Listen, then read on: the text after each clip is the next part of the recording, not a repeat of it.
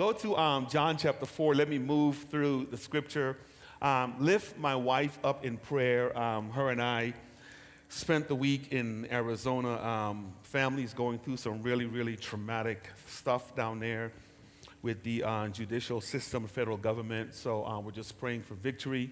We're praying for justice. We're praying that the good Lord would just be God in the midst of that. So lift her up in prayer.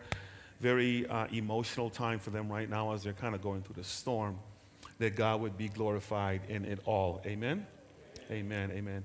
So, John chapter 4, let me um, pray, and I'm trying to figure out how to begin this thing so we can kind of go to what I really feel the Lord is laying on my heart this morning. Holy Spirit, um, we're praying for preaching power, we're praying for strength to be able to say what you would have us to say. Uh, most of all, as we continue this process of resolving to change, this is the fourth week we've been on this subject matter in working towards achieving breakout that God, you would permeate our hearts, speak to us this morning, that we would see ourselves in this passage, God, to be all that you would have us to be. So we bless you, we praise you, we worship you in your name. We give you praise and honor. Amen. Amen. Turn to your neighbor real quick and say, neighbor, to achieve breakout, you must resolve to change. Other neighbor, real quick. Say, other neighbor. To achieve breakout, you must resolve to change. Now, we've been dealing with the subject of resolving to change for the first month as we're laying foundation for what we're going to be doing throughout the entirety of the year. And what I'm learning about the premise of this is the statement that I've been making every single week thus far, and that is you cannot stay where you are and expect to grow with God. Anybody believe that this morning?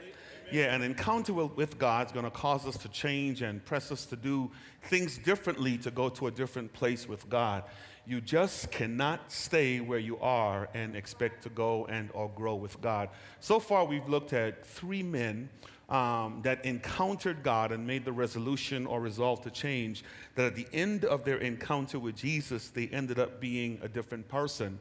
Number one, it was the invalid by the pool of Bethesda we saw him laying there dormant. Jesus showed up. He encountered Christ and he did some different things in his life pick up his bed and walk. Later on, Jesus saw him in the temple and said to him, Stop sinning or something worse may happen to you. We, we studied that. We saw it quite well. Then we saw blind Bartimaeus the following week, where Bartimaeus in, um, was waiting for an opportunity to meet God. And the moment he got that opportunity, there was nothing that could deter him from reaching out to Christ. We saw that God did some work with him. Last week, we started to come closer to the church when we encountered Nicodemus. Come on, say Nicodemus. The thing that I liked about Nicodemus is Nicodemus was not an invalid, nor was he waiting for opportunity. He took the initiative to go find out. Amen. And sometimes we need to take that initiative. And what I liked about the text, and I said this last week as we transition, is that in all three instances, it didn't matter where the people were in their journey, Jesus met them where they were. That ought to give me one amen, y'all. I, I thank God that He has a way of meeting us where we are. Come on, that's, that's good news. That's good news because some of us are too afraid to go to Him. Don't worry about it, He'll show up. yeah, he will, he will show up. And that's good news. That's good news in that. Lest my female members call me chauvinistic, um, I feel I better add a lady to the list. Amen. I wanted to add a lady to the list. So today I want to continue my journey in the book of John and jump down to John chapter 4. And I want to look at a very, very popular woman um, and I'll move around the text because I just want to point out some things as we talk about resolving to change um, to get to where we must get to the place of worship with God so we can be all that God would have us to be. Now, here's what I'm learning as we kind of look into the text as I've been studying this lady now for a, a few. Um, this is what I'm learning. And before I make this statement, don't nobody be so arrogant as to fool themselves into thinking that they've already arrived. Is that a fair statement? I was sharing with the ministry team this morning um, at altar call. I feel I need to be the first one at the altar. I'm just going to say it because I know I'm not, I'm not there. Um, I am pressing toward the mark for the prize of the high calling of God in Christ Jesus. And if you think you're there, maybe you should have been on the cross in place of Jesus. Right? We're all trying to get there, Pastor D. Um, so here, here's, here's a statement that I'm, I'm, I'm going to say is that the reason we're not where we should be, and, and, and listen to me carefully as I say this, is that there are things in our life that avoid, if I could use the term, that keeps driving us back to the place to try to fill this or quench this thirst that we have. Are you with me? And we keep going back to a place to try to get the, the, the thirst quenched. But the place that we go to cannot quench the thirst. Only a true worship of God can fill the void. I want y'all to hear me. Nothing in the world could quench the thirst in your life. If you get a nice car thinking that'll fix it, you'll go buy another one. If you get a good wife or a husband, you think they can fix it, after about three days, you'll be sick of them. Yeah. Come on, married folks, just say amen. Yeah, you know, don't say it too loud if she's sitting next to you. But yeah, or he, or you kind of get what I'm saying. But but there's nothing in the earth that can fill the void. And when it comes to us encountering God, here's how I'm going to say this. Before God gives you all of Him, He will press you to bring the thing that you've been replacing Him with. Yeah, He'll press you to bring the thing that you've been replacing Him with and challenge you to lay that at His feet at the altar. Then He can begin to work in you. I wish I had somebody. Yeah, so we'll walk through this. I want us to walk through this in the text because I have some things in my life that, if I'm honest with myself, as we talk about resolving to change, and I'm trying to set up making the transition to break out worship, that I need to lay those things at the feet of Jesus. And if I'm honest with you, I like it so much, I don't know I'm ready to lay it down. Y'all have to preach out. Come on, y'all. Just say, you know, we, we, we, we all have that. So you talking about me too, preacher? Yeah, you talking about me too. Yeah, let's just be honest about it. We just have a bunch of holy people that we're going to work through it to kind of deal with it. Um, just for the holy folk, there is none righteous. Know that. All we like sheep have gone astray. First John, if we say we have no sin, we deceive ourselves. And okay, let's go to work. Enough of that. John chapter 4, let me show you this, okay? John chapter 4, and now we're going to encounter this woman that Jesus met by the well of Samaria. Now, let me just read verse 1, and then we're going to read the text, and I'll talk through it and share what I need to share so God could move and have his way. Verse 1, if you're at verse 1, say amen. I'm reading from the ESV. It says, Now when Jesus had learned that the Pharisees had heard that Jesus was making and baptizing more disciples than John, although Jesus himself did not baptize, but only his disciples, he left Judea and departed again for Galilee.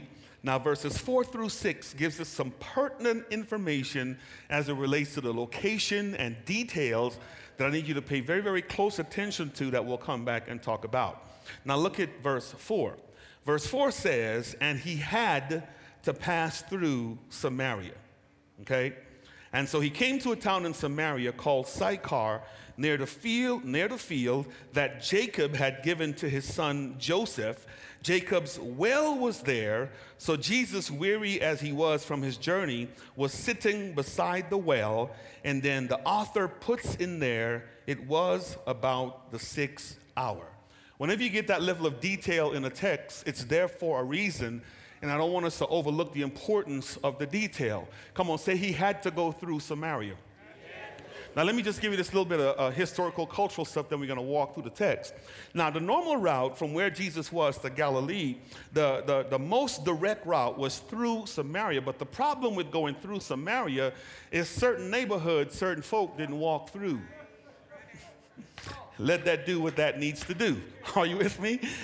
Depending on what side of the fence you were, you worked through certain neighborhoods. So it just so happened that the Jews and Samaritans were at conflict with each other. They were not the best of friends. They lived on opposite side of the tracks, and the laws of the day, specifically the Jewish tradition, would separate the two, and they would not have relationship with each other. So any good Jew who wanted to go to Samaria would begin the journey, then they would cross the Jordan on the east east side and go way out of their way on the east side of the Jordan to get to Samaria. Now, being the good Jew that Jesus was and that his disciples was, walking with his disciples, their natural inclination was to follow the path that most church folk would take. But here's what Jesus said, just like we saw with Bartimaeus, just like we saw with the invalid at Bethesda, just like we saw with Nicodemus. If Jesus can take a shortcut to get to you, he'll do it all day long. Come on, I wish I had somebody in here. So the text says that Jesus said, I must go through Samaria. And, and lest I move on, I am still thankful that God stopped by where I was long enough just to draw me into a relationship with Him. And if you know God this morning, you ought to be thanking Him that He went through Samaria just to meet you. Come on, don't act like you hadn't done anything. We ought to be thanking God that He went through Samaria just to meet us. So He had to go through Samaria because God had a mission, God had a purpose, God had a woman that had a thirst that she could not quench that kept her going to a place all by herself because she was a societal reject. And Jesus wanted to encounter her to bring her to a relationship with him. Verse 4, he had to pass through Samaria. So notice what it says. So he came to a town of Samaria called Sychar. Now, here's what I want you to, to lock into the text, and there's a lot of detail, and we're going to talk through this. He didn't actually make it to Samaria yet, because if you read the story, it says that his disciple had gone into the town to buy food. So this is a region or a vicinity outside of Samaria in this little village called Sychar. Come on, say Sychar he, he, he went to this place called Sychar. Now, look at the details of the text, and we're going to come back and talk about it. And here's what the author says about Sychar it was located near the field that Jacob had given to his son Joseph. And then verse 6 says, Jacob's well was there. Okay? Very, very important religious, historical, cultural information that paints a picture that we're going to see later on. And so notice what it says. He was tired from his journey, sitting beside, and he sat beside a well. And the author says it was about the six hours. Say 12 o'clock in the afternoon. Y'all gotta say like you become. Say 12 in the afternoon. Then say in the desert. One more time. Say 12 in the afternoon. In the desert. 12 in the afternoon in the desert, nobody goes outside. Come on, y'all. Especially women. Mess your hair up, mess your neck. You know, you tell the husband, you better go get, come on, y'all. Especially women. So notice the author now introduces new details into the text. He says, It just so happened at 12 in the afternoon in the desert, in this location, uh, the region of Samaria by Sychar, look at verse 7. A certain Samaritan came to draw water. Okay? by virtue of the time, by virtue of the region, by virtue of the location, without even giving us explicit detail, John is painting a picture this woman had some issues. She needed to change some things. Yeah, yeah, yeah. Let me give this away, then we're going to see it in the text as we kind of walk through it. Everything in the text points to the fact that the woman was a societal reject. She had problems because the normal culture dictated that early in the morning, the women would come together as a group, and before the sun even got up or before it got hot, they would go out and fetch water for the day and bring it back to their home so they can have enough water there. She had a problem. So all of a sudden, the women are back home. When nobody is there, she shows up to this well all by herself because she did not have any friends. And let me say this now, because none of the ladies trusted her around their husbands.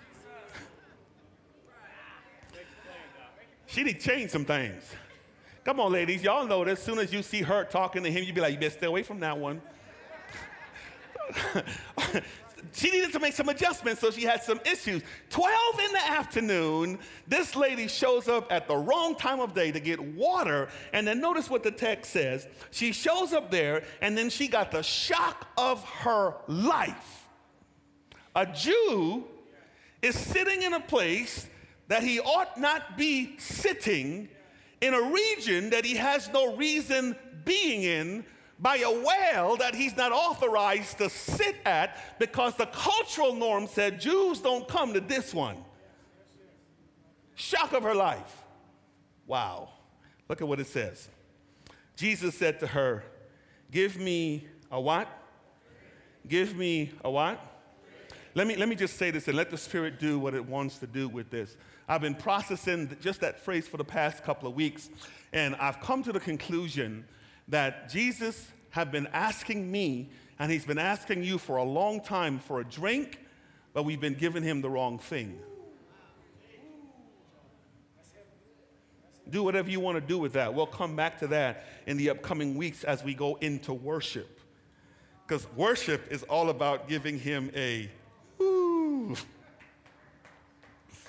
I'm going to let that go.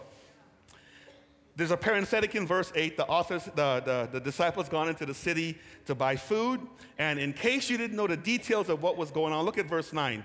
The Samaritan woman said to him, How is it that you, a Jew, ask for a drink from me, a Samaritan woman? And just in case you didn't know the historical cultural stuff, the phrase says parenthetically, Jews have no dealings with the Samaritans. Let me tell you how bad this thing was.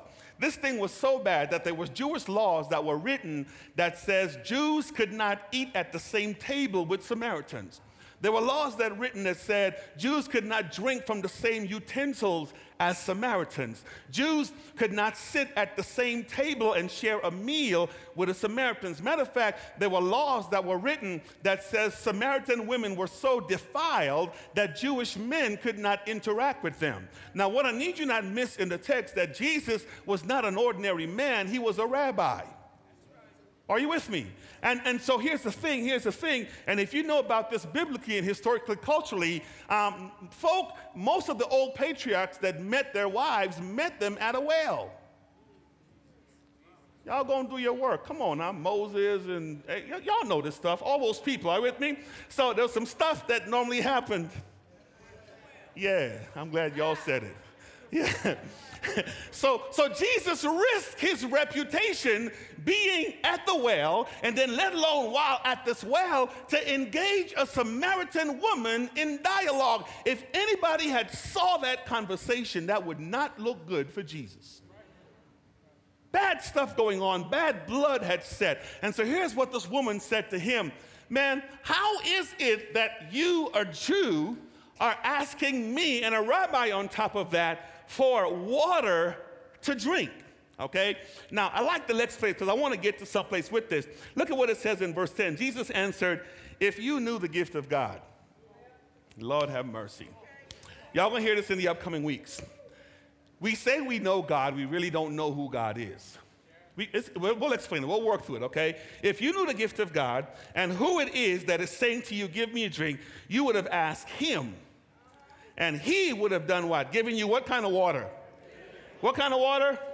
Okay, very, very important, very, very important. I'm just going to skim this because I want to get to what I want to talk to. Verse 11. The word, the, the, the lady said to him, woman said to him, Sir, you have nothing to draw with, and the well is deep.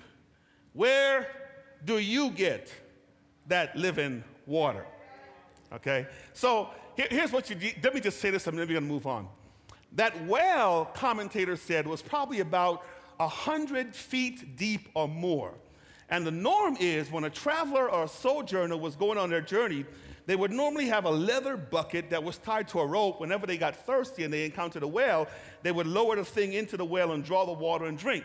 And she surveyed Jesus, and I think the reason the author gave us the parenthetic that his disciples had gone into town to buy meat, they probably took the bucket with them. Do whatever you want to do with that. So she's looking at Jesus okay, we have, how do you plan to get this water? Now, listen to what she says.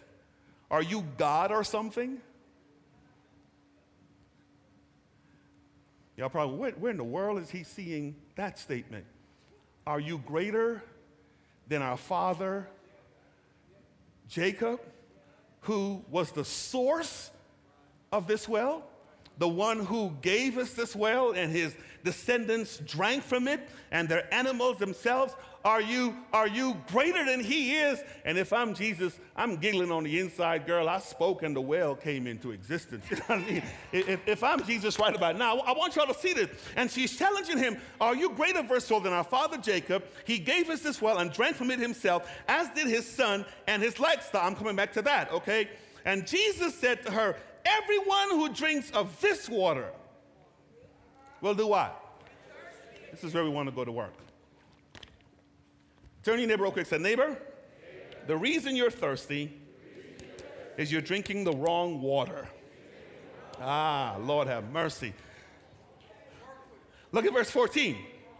But whoever drinks the water that I give him, Jesus said, will never be what?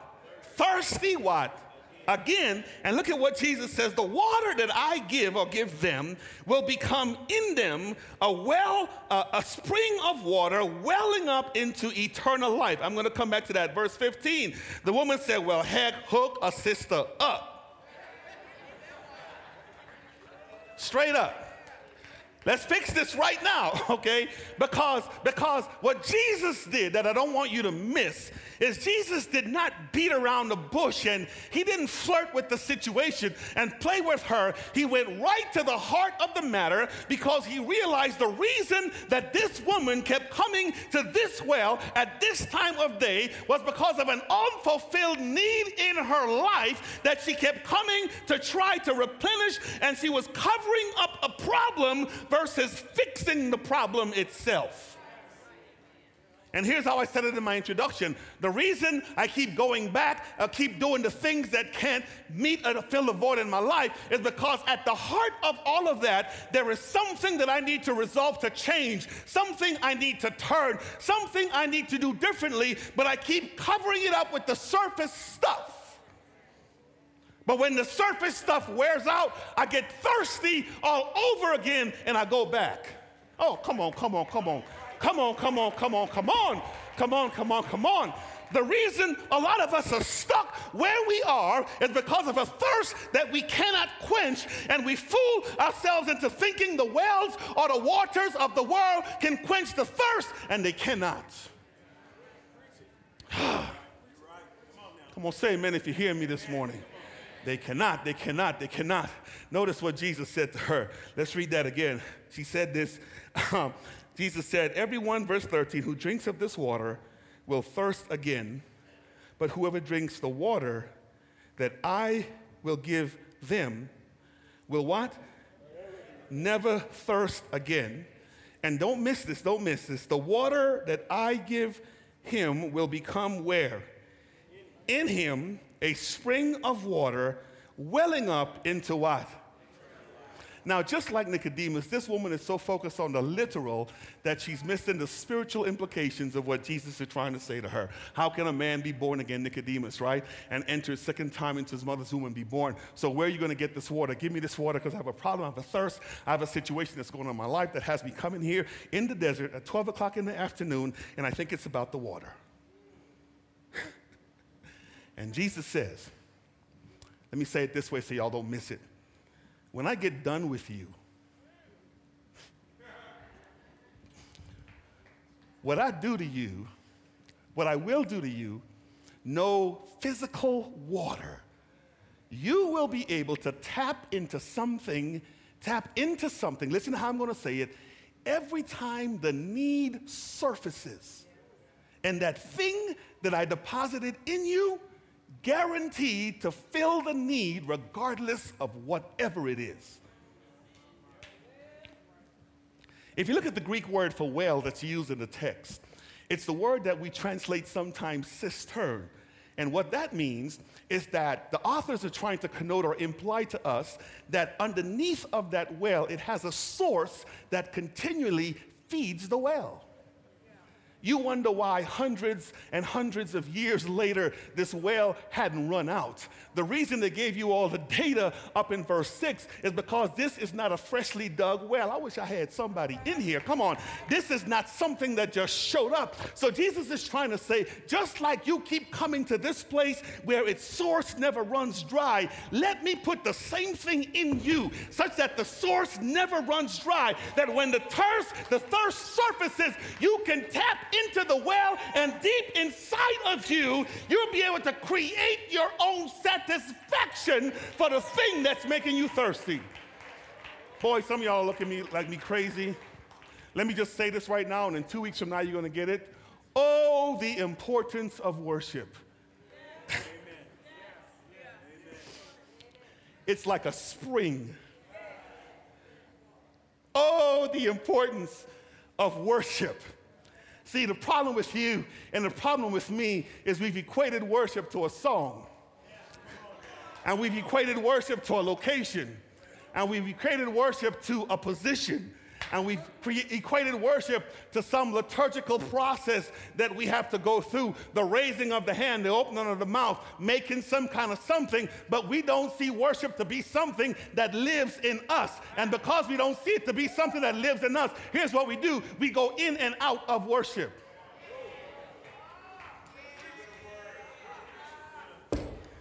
And we come to church waiting for the team to fire us up. And Will even says craziest thing like this God ain't here today. Because we don't know how to allow the spring in us to produce water. Y'all all right? You all right? You got to be able to tap into the spring. Hey, oh, assuming you have it.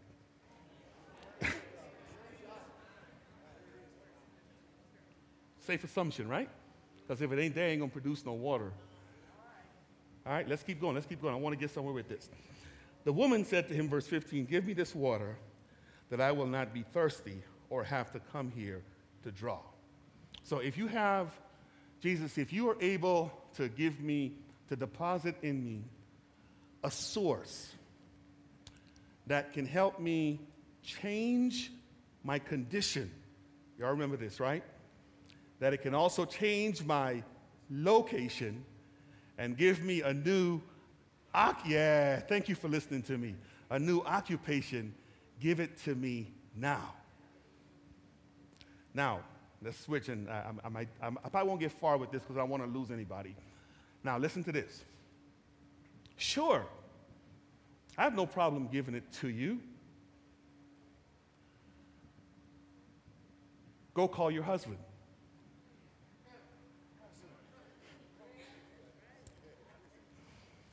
You want to resolve to change? But you can't stay where you are and grow with God. I need to change some things in you for me to work, for the spring in you to work.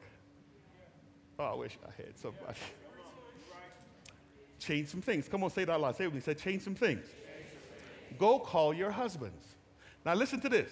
Here's her response Let's read, let's read, let's read. Verse 16. Go call your husband and don't miss the phrase, and what? Okay, see, because a lot of us overlook that simple phrase because we've been in church for so long. All we know Jesus to say is, go call your husband, and we stop there. Okay, now here's what I need you to know Jesus was not sending her away, never to return. The implication in the text is I'll be here when you get back. Oh. That's the implication in the text because of all the data that was given to us, right? So go call your husband and look at the conjunction which connects the two together and come where? So, in other words, I'm gonna sit right here while you go bring those boogers and come back, we can do what we got to do. Is, it, is this plain enough, guys? Say, go and come back. One more time, say, go and come back. Okay, now, now, now that I have your attention, look at what she says. Um, she says, I have no husbands, Jesus said to her. And look at what Jesus said. I mean, the woman said to Jesus, and look at his response. You are right in saying, I have no husband. And then I love the grammatical nuances in the verbal phrase, you have had. You see now why she came at 12? Because none of them sisters, mm-mm. You can take Sally's, you can take Betty's, but I'm hanging on to mine. And woe to those women whose husband you have taken, okay? And I like the last phrase, and the one you have now is not your husband. Now, if I'm her, I'm embarrassed. I'm, uh, come on, y'all. Come on, come on. Because the whole reason she went there that late in the day is because she wanted no one to know about her business, about her situation. She wanted to be secretive and clandestine about what she was doing, and she got busted busted by a person that don't even know her, a traveler, a sojourner. Come on. Now, let me say this to you, and I'm to say it to myself as well. Just in the event that we fool ourselves into thinking that Jesus doesn't know what we do while we're at home, stop it. let me. Uh, just in case, just in case, just in case we have fooled ourselves into thinking that, that we're doing this in secret and he knows nothing about it. Not only is he saying to this woman, go call your husband, this morning he's saying to me and he's saying to you, go call yours. Now, here's why Jesus said you've had five. Then I'm going to wrap this up. I want to get to this one point. The Jewish law also said that the maximum amount of time a woman can get married and remarried is three. So he's like, Lady, you passed grace. you're like jacked up, jacked up. Okay, you're so jacked up that, that if you were to translate the word aner, which is husband, to mean, uh, could be man or husband, to mean husband, that you've passed the allowable laws such that marriage don't mean nothing to you no more. Listen how I'm to say it that you resorted to living with men outside the bounds of marriage. I'm gonna hurry up and leave this point alone so y'all can come back, all right? Because some of us have done the same thing. Let's try it out first. Because marriage don't mean what it means, and we're living outside the bounds of. I wish. Uh, I'm gonna leave that alone. I'm gonna leave that alone because uh, you know let, let God do His thing. I gotta hurry on past this point because I want y'all. I want, I want, I want to come back, okay? Your value system is so jacked up, lady, that you violated what the law has said, and you've gone two outside, and the third one has not. Uh, I don't even know if grace to work for you anymore. If you were to translate aner as just men, lady, you've got a sexually addictive problem. You're living in fornication and fornication has become your cultural norm and it means nothing to you. If I'm sitting there and Jesus tells me this stuff, put me in the well. some, come on, y'all. This is embarrassing stuff. Put her stuff out there okay? Now, the reason I think that is paramount and that is important is because you can't stay where you are and grow with God. If we're to be honest with God and we're to resolve to change, we need to quit hiding things because He already knows. Go ahead and lay it on the altar and allow the change to take root in our lives. Come on, say amen if you're hearing me. Okay? Now, now watch this, watch this, watch this, okay? And what you said is true. Now, here's the switch. The woman said to him, Sir, I perceive that you are a. This is, okay. I need y'all to pay attention. Don't listen, don't miss this, okay? Very, very important stuff. I perceive that you are a prophet, somebody sent from God. So that means it must be safe for me to expose myself in the presence of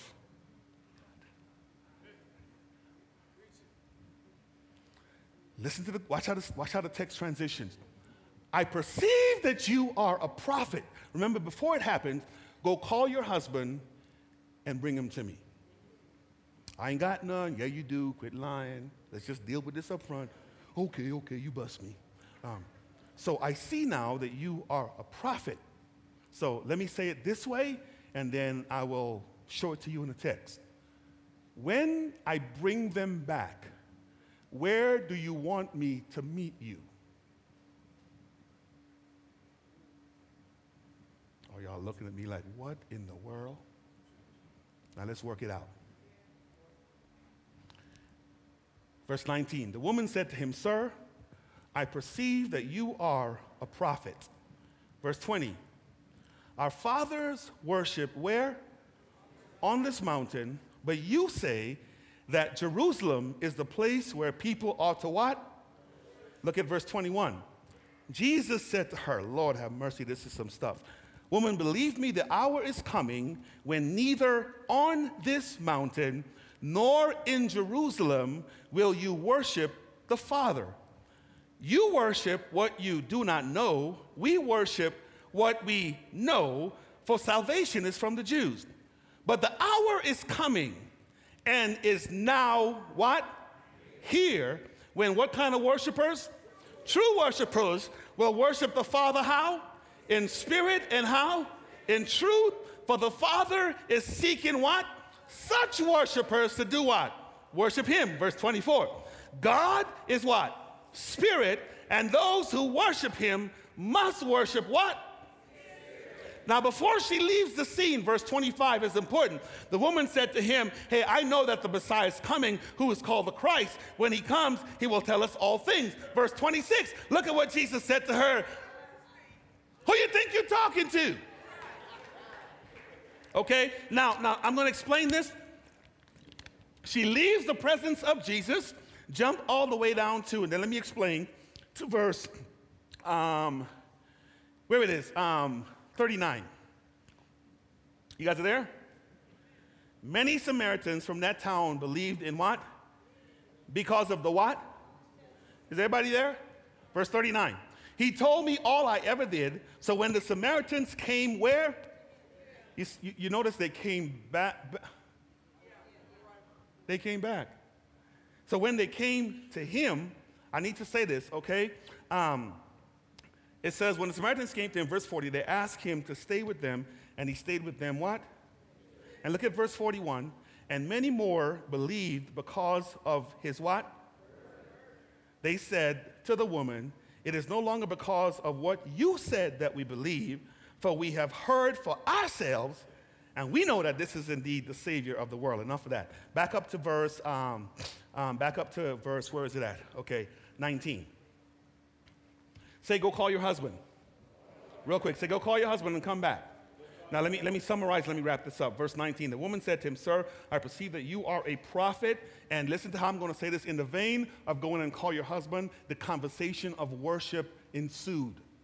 Okay, now, if you remember with me, if you were to go back to verse 6, well, jump back to verse 6 real quick. Let me show you this. I want to read this and I want y'all to see this. Okay, verse 4. And then we're going to read. He had to pass through Samaria. Say amen if you're there. So he came to a town in Samaria called Sychar, near the field that Jacob had given to his son Jacob, um, Jacob, Joseph. Jacob's well was there, so Jesus, wearied of his journey, was sitting beside the well. That's not free information, pertinent information, okay? So now, here's what I need y'all to understand with me. Where Jesus was sitting was near to the vicinity of the religious worship for the Samaritans okay? If you were to go to the book of Genesis, you would find way back in the book of Genesis, uh, when, when, when Jacob was on his sojourn, he had bought a piece of land from Nahor, I believe it was the Amorites, and he gave that land to his son Joseph. And you remember with me when Joseph went to Egypt and that Joseph died, they returned his body all the way from Egypt to this exact location and they buried him there. Okay? Abraham, she said, Our father Abraham. So you can see the descendants and you can see the lineage and you can see the division that happened between the Jews and the Samaritans. So here's what you need to know about the text. For hundreds and hundreds and hundreds and hundreds of years, this place meant something to the Samaritans. Joseph's body was there. Joseph was the guy who delivered them from Egypt. Come on, y'all know this. Come on. I mean, Jacob had bought the land, so this land had great significance, and this had been the church that her great, great, great, great, great, great, great, great, great grandmama used to attend. There was value there. So she wasn't about to change church.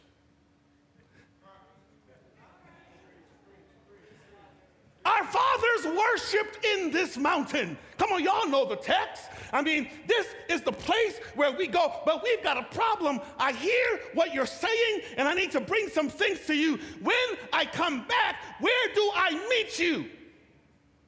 Because a lot of us don't know where to meet God yet. And, and here's the, the conversation worship. Come on, say worship.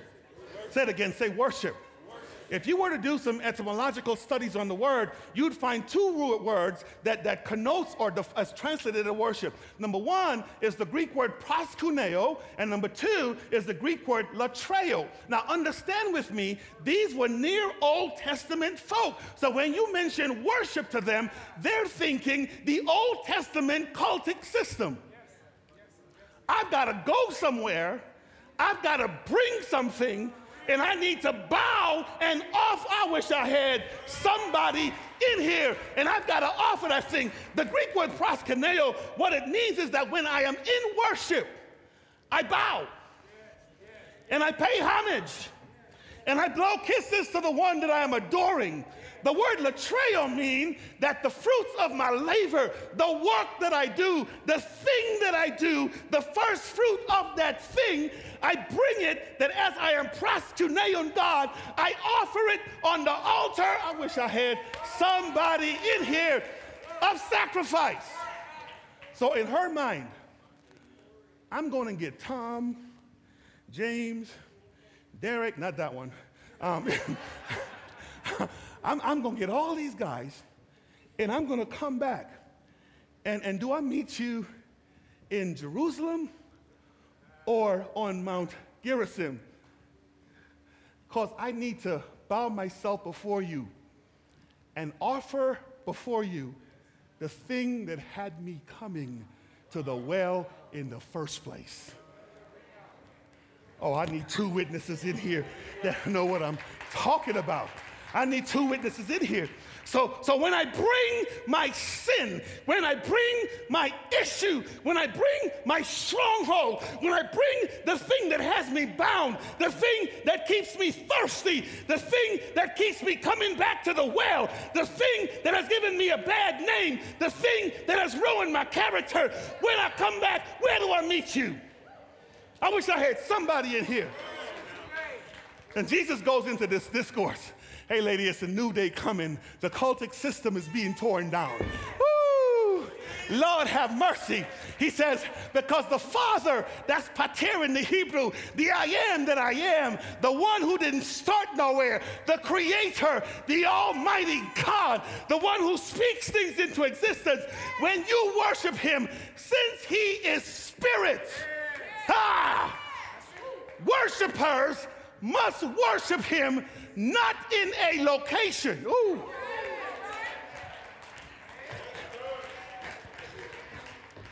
Not with a song, not with a dance, not with any liturgical format, but in spirit and truth. So listen to this. It really doesn't matter where you bring them, just bring them.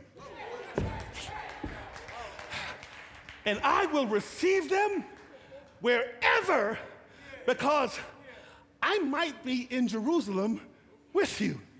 I might be in Samaria with you.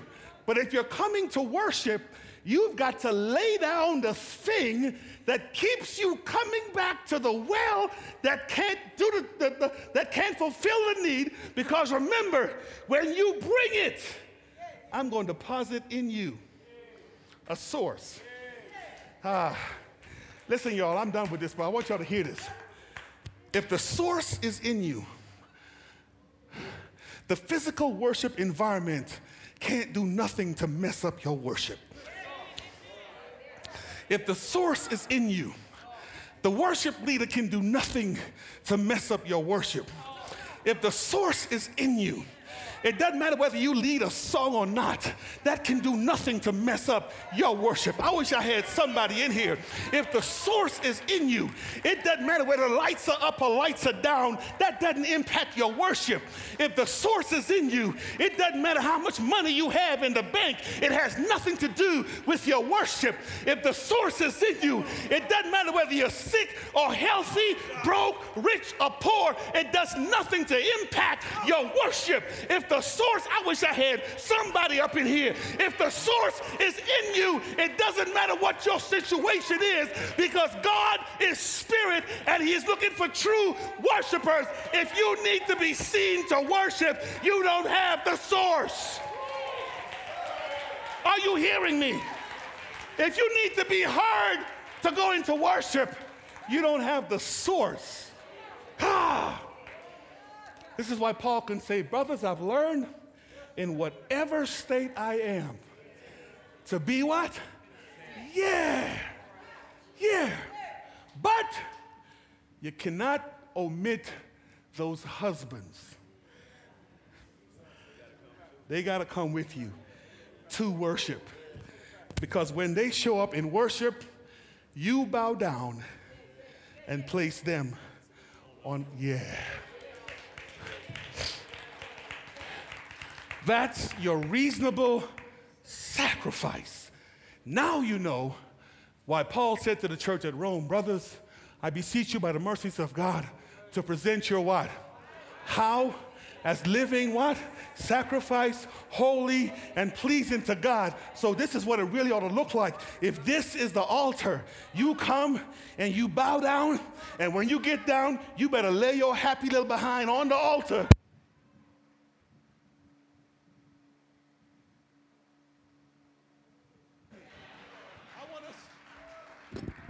Come on, come on. I want y'all to hear me. So, this is why I said to you, man, when I research this text, I feel like I need to be, yeah. Because if I'm not on the altar, what am I going to give him?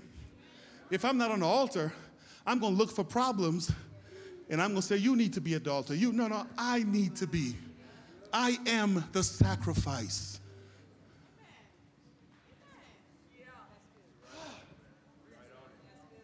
And if I'm on the altar, all my husbands, my wives, my everything is laying there with me. And they are my latreo, my reasonable service to God. And when God deposits in me, we're going to talk about this later, that well of water springing up into eternal life, man, let me connect this to Nicodemus. That which is born of the flesh, last week, is what? That which is born of the Spirit is what? Marvel not, Nikki Boo. you must be born again. I need you to make the transition from flesh to spirit because flesh does not have a well on the inside. So flesh has attitude. Flesh gets angry. Come on, come on. Flesh looks at people but the Spirit locks into God, and God does His work. And the Spirit is never in and out of worship. So when the enemy attacks the flesh, the Spirit can stand firm and resist the enemy and give victory to the flesh. Come on, is this making sense? If we're going to get to breakout, we must resolve to change. It begins by being filled with the Spirit so we do not fulfill the desires of the, yeah. Bow your heads with me. Worship team, come on. God, you are awesome. Yes, yes, God, you are mighty. Spirit, break out. Break the walls down. Spirit, break out. Heaven, come down. Holy Spirit, you are welcome here. Flood this place, God. Fill the atmosphere. Your glory is what our hearts long for, God. just to be overcome by your presence. If we can get there with you, the things of the world, God, won't impact us as much. We'll be able to stand firm and say, Thus saith the Lord. We'll be able to rise above the situation. We won't need to go to the well by ourselves at the 12th hour. The result of this woman's conversion, God, is that she was now accepted by a town that initially rejected her. And she came back. She brought she brought the whole town, God.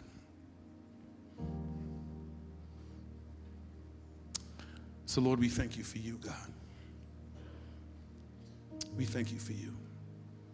We worship you. We worship you. We don't have to go to Mount Gerizim, God. We don't have to go to the temple in Jerusalem. You can meet us right where we are. If it's by the pool of Bethesda, if it's sitting by the road in Jericho, if it's by night like Nicodemus did, or even if it's at the well in the region of Samaria, you will meet us, God. So fill us afresh, God. This morning, we all lay on the altar of sacrifice. We're going to come back with our husbands so we can worship you. So we thank you, God. We thank you. We thank you. We thank you. We thank you, God. Oh, how we love you, God. Thanks for listening to this week's message. We hope that it has brought you closer to relationship with Jesus and that Jesus can be the center of your life. If this is your first time listening to one of our podcasts, we encourage you to find a church to get connected to, whether that's here at RCF or a local church around you. If you want to hear more sermons from RCF, you can do so by subscribing to our podcast or by visiting our website. At our website, you can also watch past sermons and past series and donate to this ministry online. You can also like us on Facebook to stay up to date on what's happening here at RCF. If you can't make it to our physical location on a Sunday morning, you can watch us live on Sundays at 9:30 a.m. at rcfnetwork.com. Thanks for listening.